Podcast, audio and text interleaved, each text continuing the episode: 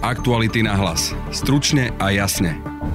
Od februára môžeme zrejme očakávať uvoľňovanie opatrení. Podmienkou však bude test. Budete počuť ministra zdravotníctva Mareka Krajčího. Otvoria sa obchody.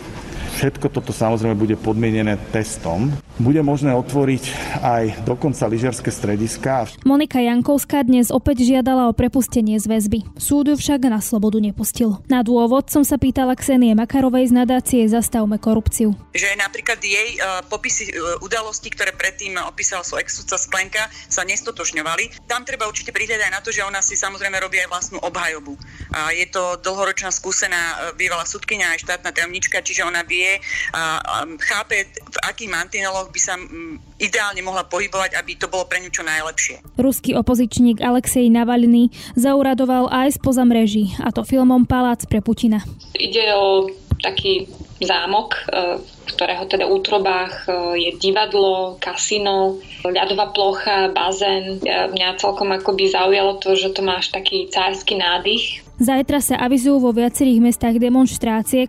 Ruské ministerstvo vnútra nabádalo tých, ktorí majú v pláne proste ísť demonštrovať, že ide teda o protiprávne konanie a môžu byť za to stíhaní. Je však Navaľnyj naozaj natoľko populárny, že by prilákal do ulic množstvo ľudí. Budete počuť reportérku Aktualit Stanislavu Harkotovú. Proste Moskva, ktorá má 13-14 miliónov ľudí, tak na letisku sa zišlo, myslím, boli odhady už 2000 ľudí, čiže to nie sú nejaké veľké počty.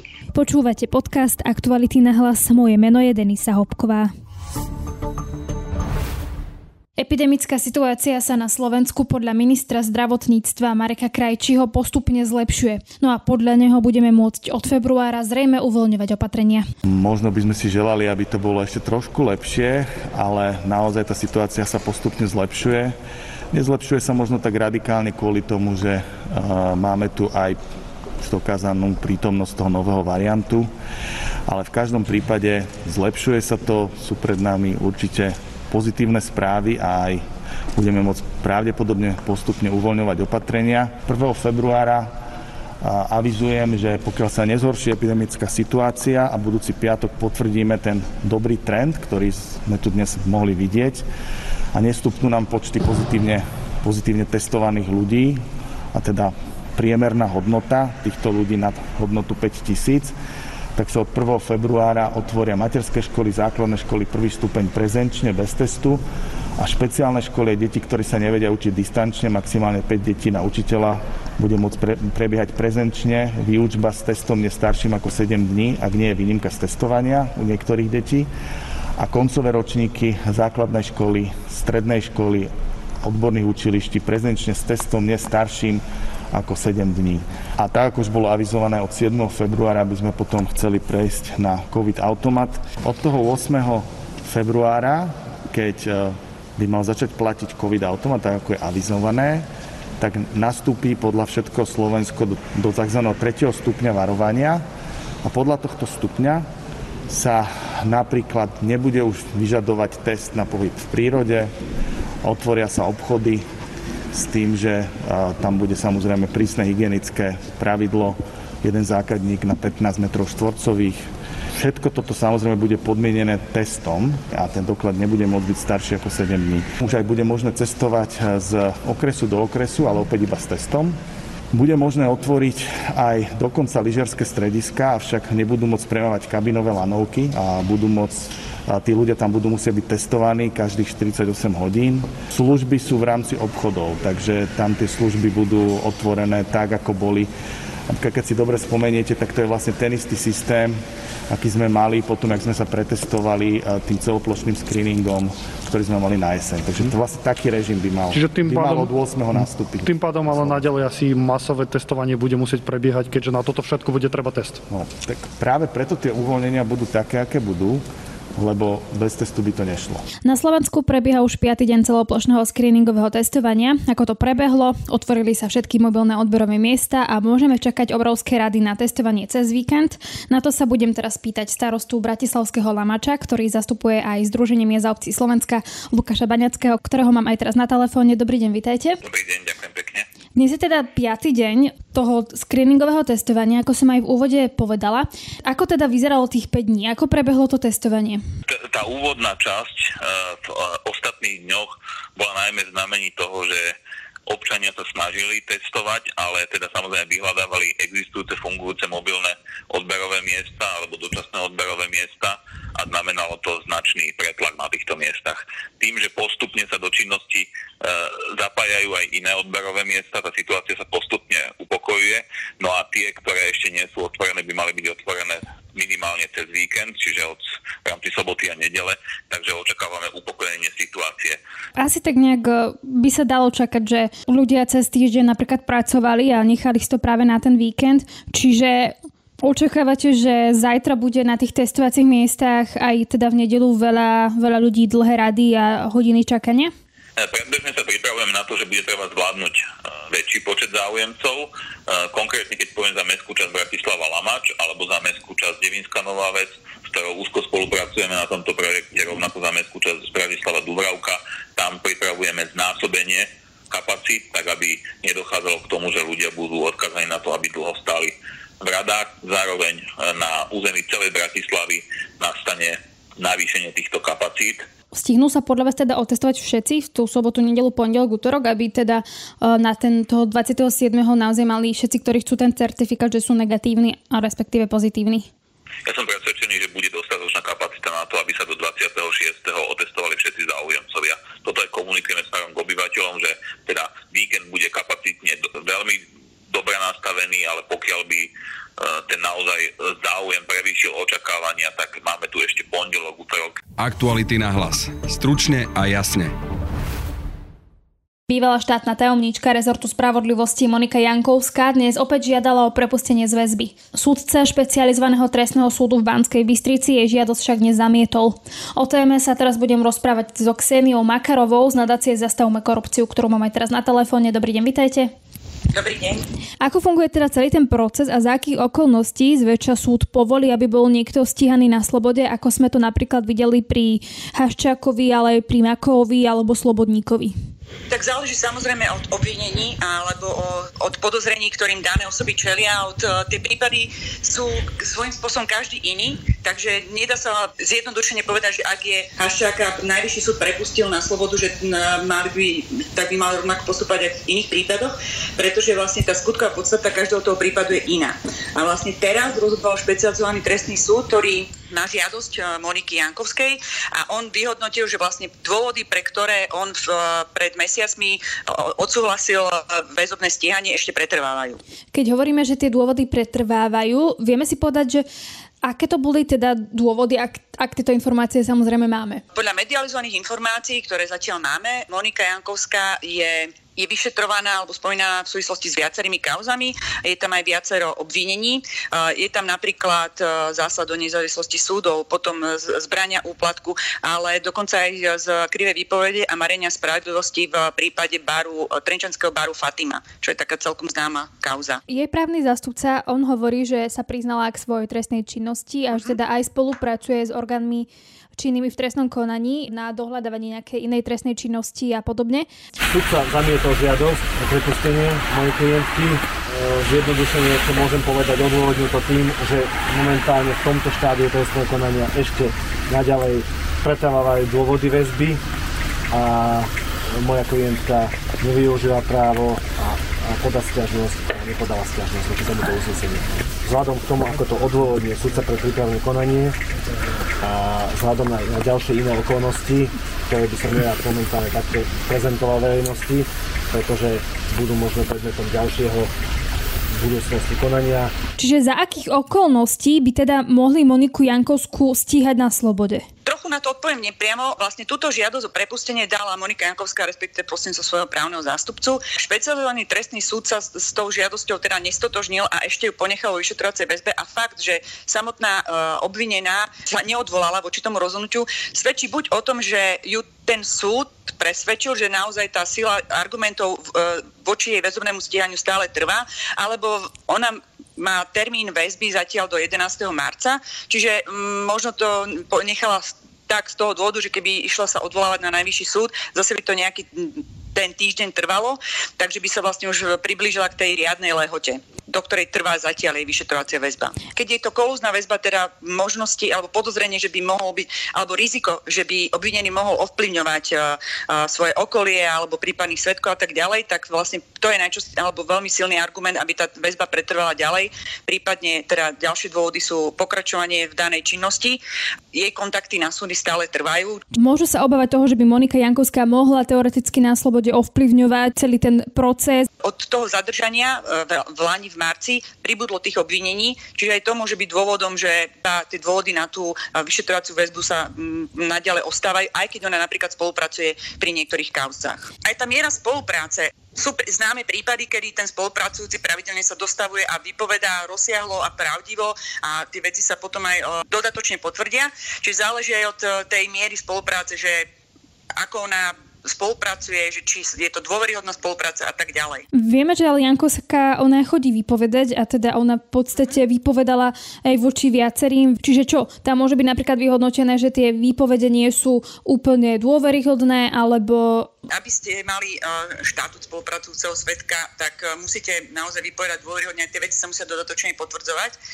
V každom prípade je zjavne z toho, čo sme sa doteraz v jej prípade dozvedeli a v jej prípade dochádzalo naozaj k extrémnym únikom informácií, že napríklad jej popisy udalostí, ktoré predtým opísala svoj ex-sudca Sklenka, sa nestotožňovali. Tam treba určite prihľadať na to, že ona si samozrejme robí aj vlastnú obhajobu.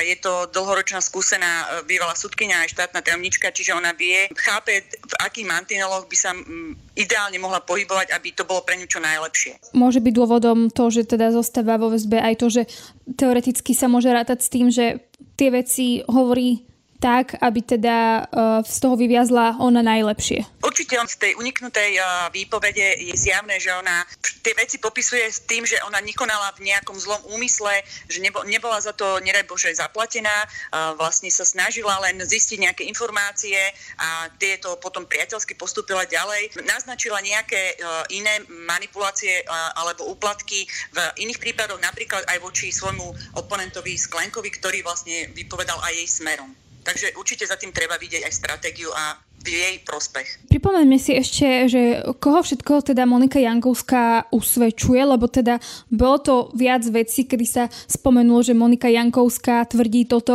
alebo povedala, že sa malo diať toto, čiže pripomeňme si to. Ako veľmi to významnou informáciou, ktorú dala, tak je tá kauza advokáta Bžána a jeho odmeny v súvislosti s vodným dielom Gabčíkovo, kde vlastne naznačuje, že súdkyňa mala byť ovplyvňovaná s cieľom, aby štát vyhral tento spor, čo sa tak aj nakoniec stalo. Súdkyňa tvrdí, že ale tak to rozhodla aj bez toho, aby ju niekto ovplyvňoval. Potom spomína Maják nádaje, to bola tiež známa kauza Pavla Ruska a Mariána Kočnera, kde tvrdí, že mala sprostredkovať obálku ďalšej súdkyni, pričom sa mala pozrieť do tej obálky, koľko tam bolo peňazí.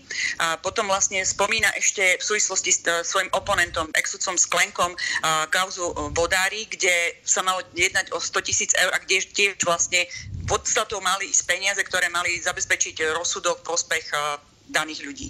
Ale veľmi takou dôležitou informáciou v jej prípade alebo súvisiacou s jej výpovedou, ktorá nesúvisí priamo nejak s ovplyvňovaním sudcov, ale podľa mňa to bol tiež nejaký možno mediálny odkaz a to je určite to, že až po jej slovách sa vlastne ex-premiér Fico priznal k kontaktom s Norbertom Bodorom. Stalo sa tak potom, čo ona vypovedala, že vlastne stretla tohto pána, ako odchádza z centrály Smeru.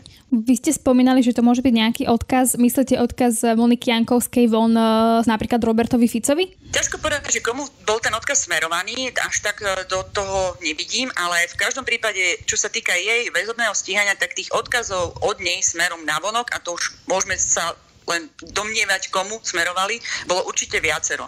Či už to bolo aj o tom, že vlastne ona svoju výpoveď, keď sama vysvetľovala veci, z ktorých bola obvinená, tak spomínala tam čelných predstaviteľov a potom ešte dodala, že keď si na niečo nové spomenie, tak určite bude s orgánmi činnými v trestnom konaní spolupracovať.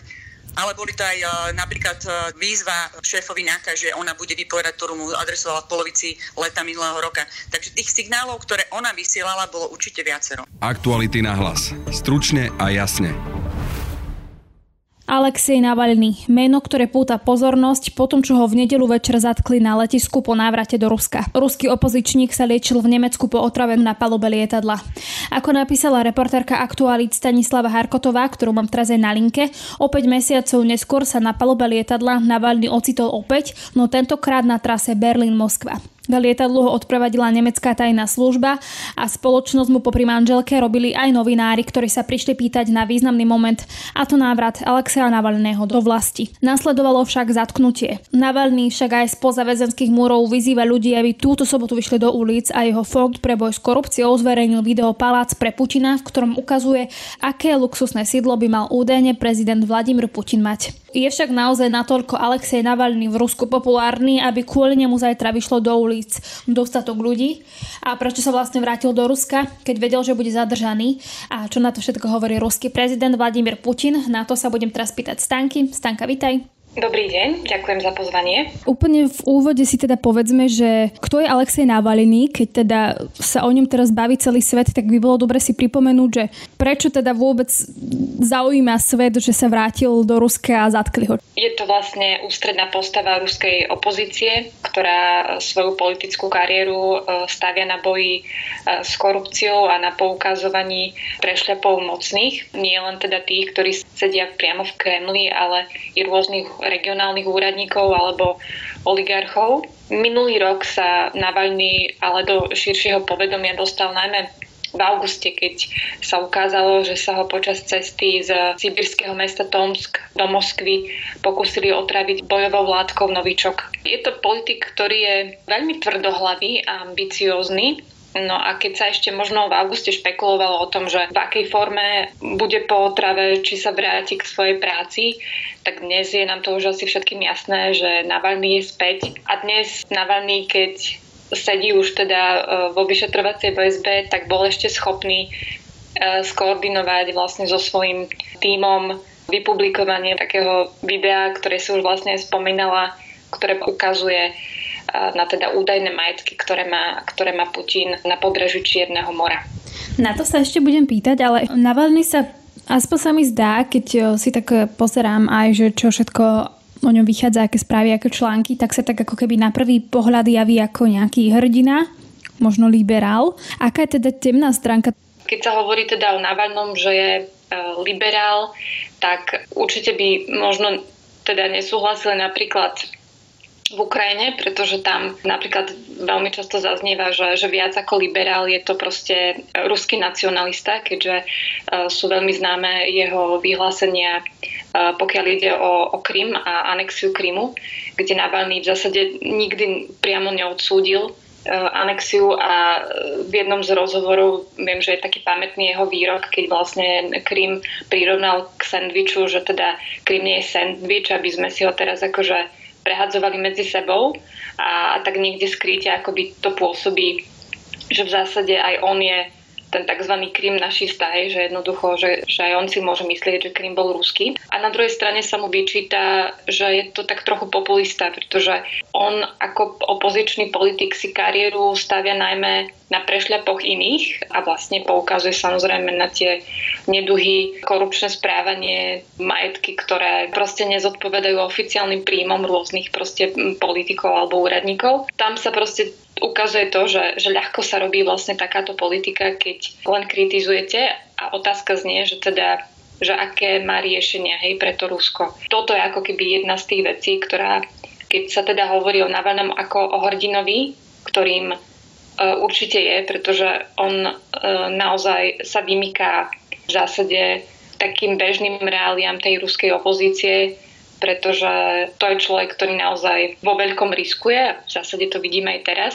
Ale na druhej strane sa opäť proste akoby sem tam zdôrazní, že nech ponúka aj iné riešenia, že nech to nie je len o tej kritike a proste prepieranie cudzieho prádla, ak to tak poviem. Pripomeňme si, že čo sa teda stalo v tú nedeľu, keď ho mali zatknúť? Navaľnyj sa teda v istom momente dostal už do štádia, kedy inak aj jeho rodina usúdila, ale aj on sám, že teda jeho zdravotný stav je natoľko dobrý, aby sa mohol vrátiť nazad do Ruska. V Berlíne ho vlastne na letisku čakali desiatky novinárov. To bol naozaj návrat, ktorý sa vlastne uskutočňoval v priamom prenose, pretože keď ste sledovali rôzne ruské nezávislé weby, tak oni už niekoľko hodín predtým, než vôbec nastúpil do lietadla, streamovali, že čo sa teda bude v nedeľu dejať. Veľmi zaujímavé boli zábery, keď vlastne nastúpil do toho lietadla a v tom lietadle boli proste desiatky mobilov, kamier. Takmer sa nedostal k svojmu proste sedadlu, pretože samozrejme tí novinári hneď mu dávali otázky, že teda s akými pocitmi sa vracia, či sa nebojí. Tým hlavným posolstvom, s ktorým vlastne odlietal z Nemecka, bolo to, že čakal tento moment, že sa teší, keď sa vráti vlastne domov do Moskvy, že sa ničoho nebojí. To v zásade zaznievalo aj potom, keď to lietadlo dosadlo. Tam takisto Navaľnyj opakoval, že je to vlastne jeho najlepší deň za posledných 5 mesiacov. Myslím si, že on sám samozrejme vedel, že čo mu hrozí, ale nebol to taký ten ozajstný víťazný prílet do Moskvy, kde by ho teda vítali davy jeho priaznivcov.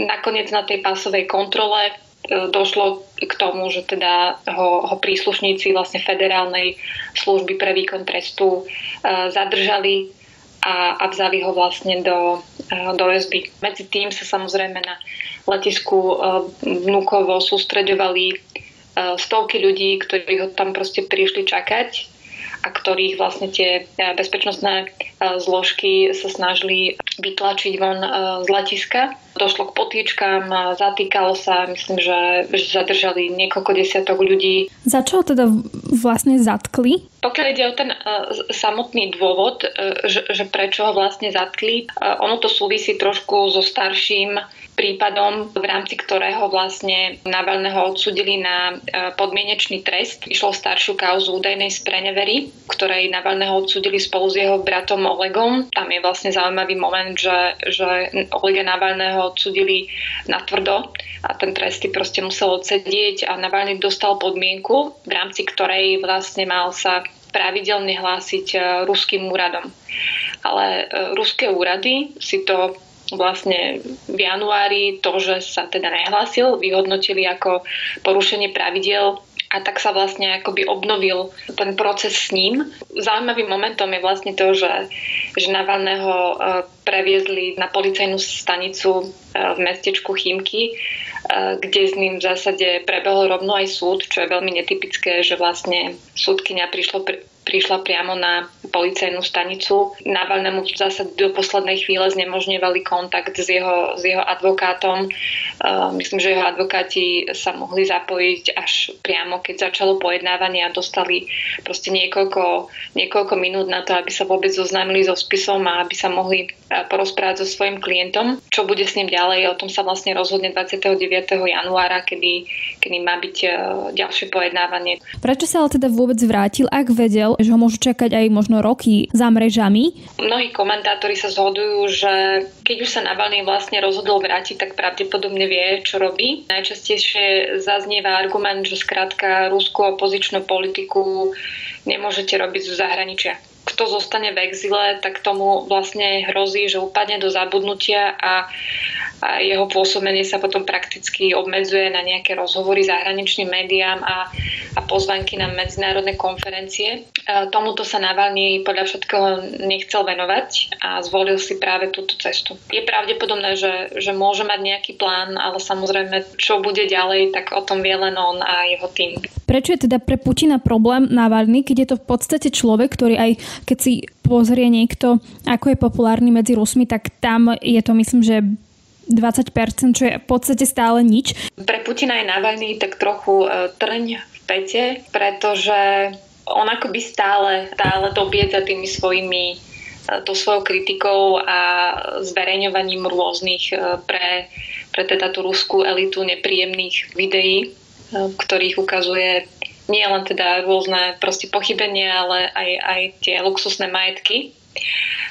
Takže v Kremli by boli určite radi, keby sa ním nemuseli zaoberať.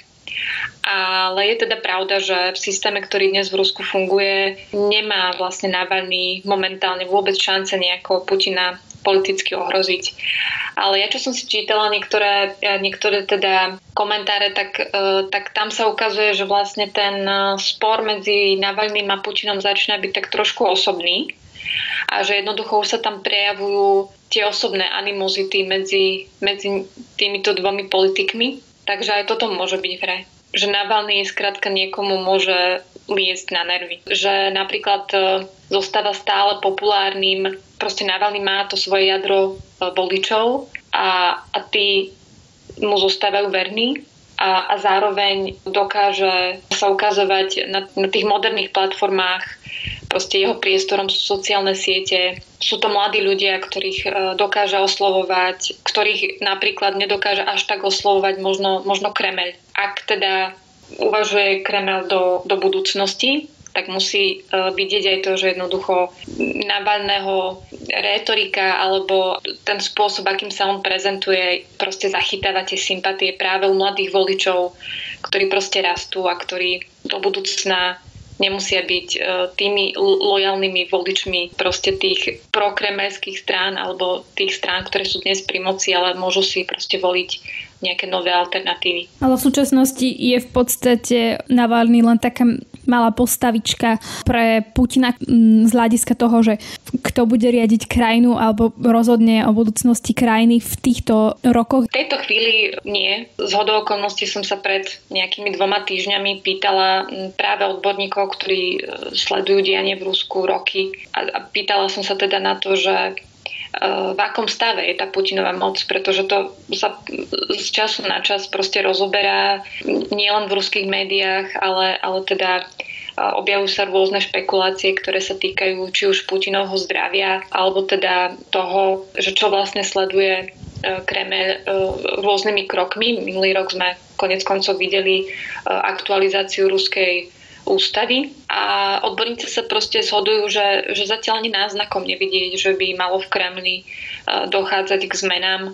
Naopak režim trošku ešte prikrútil tie skrutky.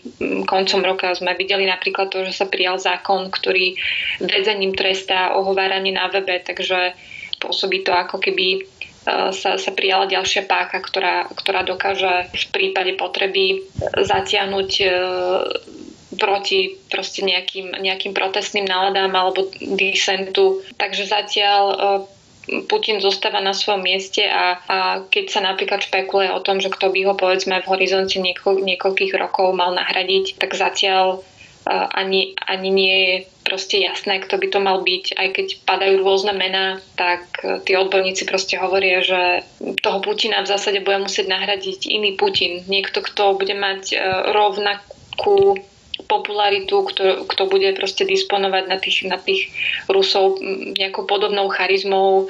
Bude to niekto, koho bude chvíľu vidieť akoby na tých obrazovkách a bude mať dobré ratingy a bude to samozrejme niekto, koho požehná tá samotná ruská elita, ktorá je dnes vlastne na Putinovi závislá. Nakoľko je teda Putin populárny medzi Rusmi?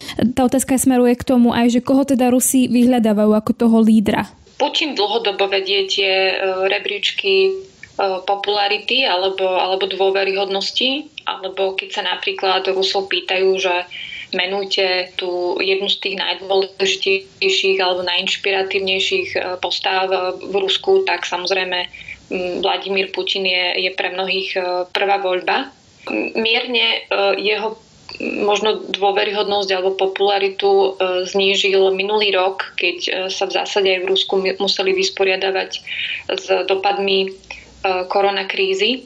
Ale opäť proste to sú také zaujímavé momenty, že v zásade v roku, ktorý mal byť pre Rusko mimoriadne zaťažujúcou skúškou, pretože sa ukazovali všetky tie akoby problémy v spoločnosti, Rusi mohli na vlastnej koži najmä v regiónoch pocítiť, aký problém je napríklad s dostupnosťou zdravotnej starostlivosti v čase, keď jednoducho tie nemocnice alebo zdravotnícke centra zaznamenávajú obrovský nápor. Do toho samozrejme prichádza pokles príjmov ľudí. Ešte na začiatku roka veľmi ovplyvňovala ruskú ekonomiku pokles cien ropy. A napriek tejto zaťažkávajúcej skúške tej ruskej spoločnosti neexistuje nejaká radikálna protestná nálada, ktorá by teraz znamenala, že tí Rusi vyjdú do ulic a budú jednoducho žiadať, aby či už Kremel proste riešil tie ich problémy, alebo dokonca žiadať nejakú zmenu v tom vedení štátu. Tu sa vlastne dostávame k tomu, že čo som už vlastne spomínala aj predtým, že ani to vlastne neotriaslo tým režimom, a ten režim bol ešte schopný napríklad realizovať zmeny v ústave, kde Putin dosiahol to, aby mal po tom, čo vlastne odíde z funkcie prezidenta, napríklad doživotnú imunitu. Keď sme teda už pri tom Putinovi, a ty si to už aj v úvode spomenula, aj ja som to vlastne v úvodnom komentári spomenula, a to je teda ten film Palác pre Putina, ktorý zverejnil fond Alexeja Navaľnyho, ktorý ukáže teda, aké by mal mať údajne Putin kráľovstvo. Ešte možno, že na zhrnutie pre ľudí, ktorí napríklad nevideli to video, to malo hodinu a 40 minút. Čo teda by mal Putin údajne mať? Navaľnyj sa vlastne v Nemecku vydal do archívov niekdejšej východonemeckej tajnej služby Stasi a vlastne v tom videu opisuje Putinovú kariéru počas toho, ako on vlastne pôsobil v NDR v 80. rokoch ako teda dôstojník sovietskej KGB. Zverejňuje tam napríklad výpovede, podľa ktorých mal napríklad Putin v 90. rokoch údajne teda brať úplatky. Na konci toho videa sú zase zhrnuté veci, čo je zaujímavé, že vlastne koncom roka už vychádzali aj na iných rôznych ruských nezávislých weboch a týkali sa najmä súkromia Putina, napríklad majetkových pomerov Putinovej teda dcery a jej ex-manžela, alebo teda údajných Putinových ženských známostí. Ja teda používam slovo údajný preto, pretože jednak Putin, respektíve Kreml sa nikdy vlastne napríklad k ženám, ktoré sú po jeho boku, nevyjadroval.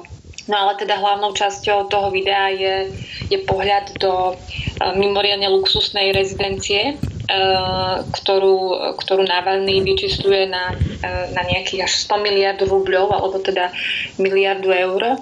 Ide o taký zámok, v ktorého teda útrobách je divadlo, kasino, ľadová plocha, bazén. Všade je proste rozmiestnený mimoriadne luxusný a drahý nábytok. Mňa celkom akoby zaujalo to, že to máš taký cársky nádych, pretože jednak aj keď vchádzate do tej rezidencie, tak vstupujete vlastne cez bránu, ktorú zdobí ten cársky dvojhlavý orol s korunou na hlave, ktorá je kópiou vlastne brány Petrohradského zimného paláca. No a vlastne nad týmto zámočkom panuje bezletová zóna, stráži ho FSB, teda ruská tajná služba, takže pre bežného smrteľníka je naozaj nemožné dostať sa na tie pozemky a vlastne aj Navaľnyj v tom videu hovorí, že im sa vlastne podarilo akoby zachytiť tú rezidenciu z hora až na nejaký 4. pokus.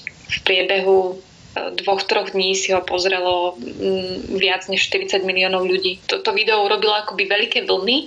Otázka znie, že teda čo s tým spraví tá ruská spoločnosť. Jednak sa chystajú samozrejme protesty, naplánované sú už zajtra. Je tiež pravda, že vlastne o Putinových rôznych majetkoch, a netýka sa to len tohto zámočku, ale rôznych rezidencií pri Moskve, luxusných aut a tak podobne, sa píše už roky. Je to vlastne taká vďačná téma pre bulvárne médiá. Aj keď teda samozrejme oficiálne ruský prezident si vykazuje len nejaké proste nie až také, teda luxusné majetky. Ale doteraz to nejak neotriaslo tou povesťou Putinovou. Ty si teda spomínala, že by mala byť zajtra demonštrácia, čo je teda 23. januára, je to sobota, a vyzýva na to aj Navaľnyj. Jeho priaznivci pochopiteľne reagovali s pobúrením a vyzývali na jeho oslobodenie. To sú ľudia, ktorých vlastne ten Navaľnyho tím aj nabáda k tomu, aby vlastne vychádzali zajtra do ulic a ukázali tú svoju akoby občiansku nespokojnosť s tým, akým spôsobom sa riešia proste problémy v Rusku a ako vlastne nefunguje celý ten súdny systém. To, akú celkovú silu má to jeho hnutie, ukáže vlastne aj zajtrašok. Aspoň čo som ja zachytila, tak teda do ulic sa chystajú ľudia v minimálne 50 50 ruských mestách. Do ulice chystajú v 50 ruských mestách. Je to niečo, teda, čo teda stojí za pozornosť, že je to niečo, dajme tomu, nezvyčajné, že by sa v toľkých mestách ľudia chystali do ulic. A teda aj, že ako väčšinou dopadnú takéto demonštrácie a či teda ľudia budú mať odvahu, že im bude Navaľnyj stať za to, aby vôbec do tých ulic vyšli. No Navaľnyj dokázal mobilizovať pomerne vysoké počty demonstrantov už aj v minulosti. V Rusku alebo v Moskve si teda dobre uvedomujú, že on má tú silu zmobilizovať nejakých ľudí, ktorí by boli ochotní vychádzať do ulic. Kremľ sa ale pripravil a dnes, keď vlastne vidíte tú reakciu bezpečnostných zložiek, tak vlastne už od včerajška robia protiopatrenie na to, aby sa vlastne ľudia vôbec do tých ulic v nejakých masových počtoch nahrnuli. A pokiaľ som si čítala o tom, že čo sa vlastne deje, tak napríklad viem, že ruské ministerstvo vnútra nabádalo tých, ktorí majú v pláne proste ísť demonštrovať, že ide teda o protiprávne konanie a môžu byť za to stíhaní. A nie len, že budú stíhaní za účasť na demonstrácii, ale dokonca dnes, keď ešte aj promujete tie protesty a vyzývate na to, aby ľudia išli do ulic, tak ešte aj za to vám vlastne hrozí stíhanie. Druhá vec je, že napríklad generálna prokuratúra poverila ruský cenzorný úrad, aby vlastne blokoval tie stránky, ktoré vyzývajú na to, aby Rusi teda išli protestovať do ulic. A týka sa to najmä tých populárnych platformiem, ktoré využívajú mladí ľudia, napríklad TikTok alebo sociálnu sieť v kontakte. Takže vidíme, že v Kremli nič nechcú nechať na náhodu a nechcú vidieť proste, aby v tých ruských mestách vyšlo do ulic povedzme niekoľko tisícok ľudí. Ja si myslím, že časť ľudí do tých ulic vyjde, možno budeme svedkami zatýkaní, ale keď sa dnes napríklad hovorí o tom, že koľko ľudí by potreboval Navaľnyj na to, aby ukázal svoju silu, tak sa hovorí, že to musia byť minimálne 100 000 alebo milióny ľudí. A pokiaľ to bude pár tisíc, tak si Kreml môže povedať áno, proste vidíme, hej, že nemá až takú silu a môžu byť spokojní. V zásade aj na tom Vnúkove to bolo vidno, že proste Moskva, ktorá má 13-14 miliónov ľudí, tak na letisku sa zišlo, myslím, boli odhady už 2000 ľudí, čiže to nie sú nejaké veľké počty. Takže zajtrajšok vlastne uvidí, do akej miery sú tí jeho skalní priaznivci ochotní riskovať a ísť do tých ulic, aj napriek tomu, že im hrozí proste nejaký trest. No a to je z dnešného podcastu všetko. Vypočuť si nás môžete cez Spotify a ďalšie podcastové aplikácie. Ak radi počúvate naše podcasty, môžete nás podporiť cez službu Aktuality+. Na dnešnom podcaste spolupracovali Stanislava Harkotová, Ivana Zigová, Matej Ohrablo a Adam Oleš. Pekný zvyšok dňa a tiež pekný víkend želá Denisa Hopková. Aktuality na hlas. Stručne a jasne.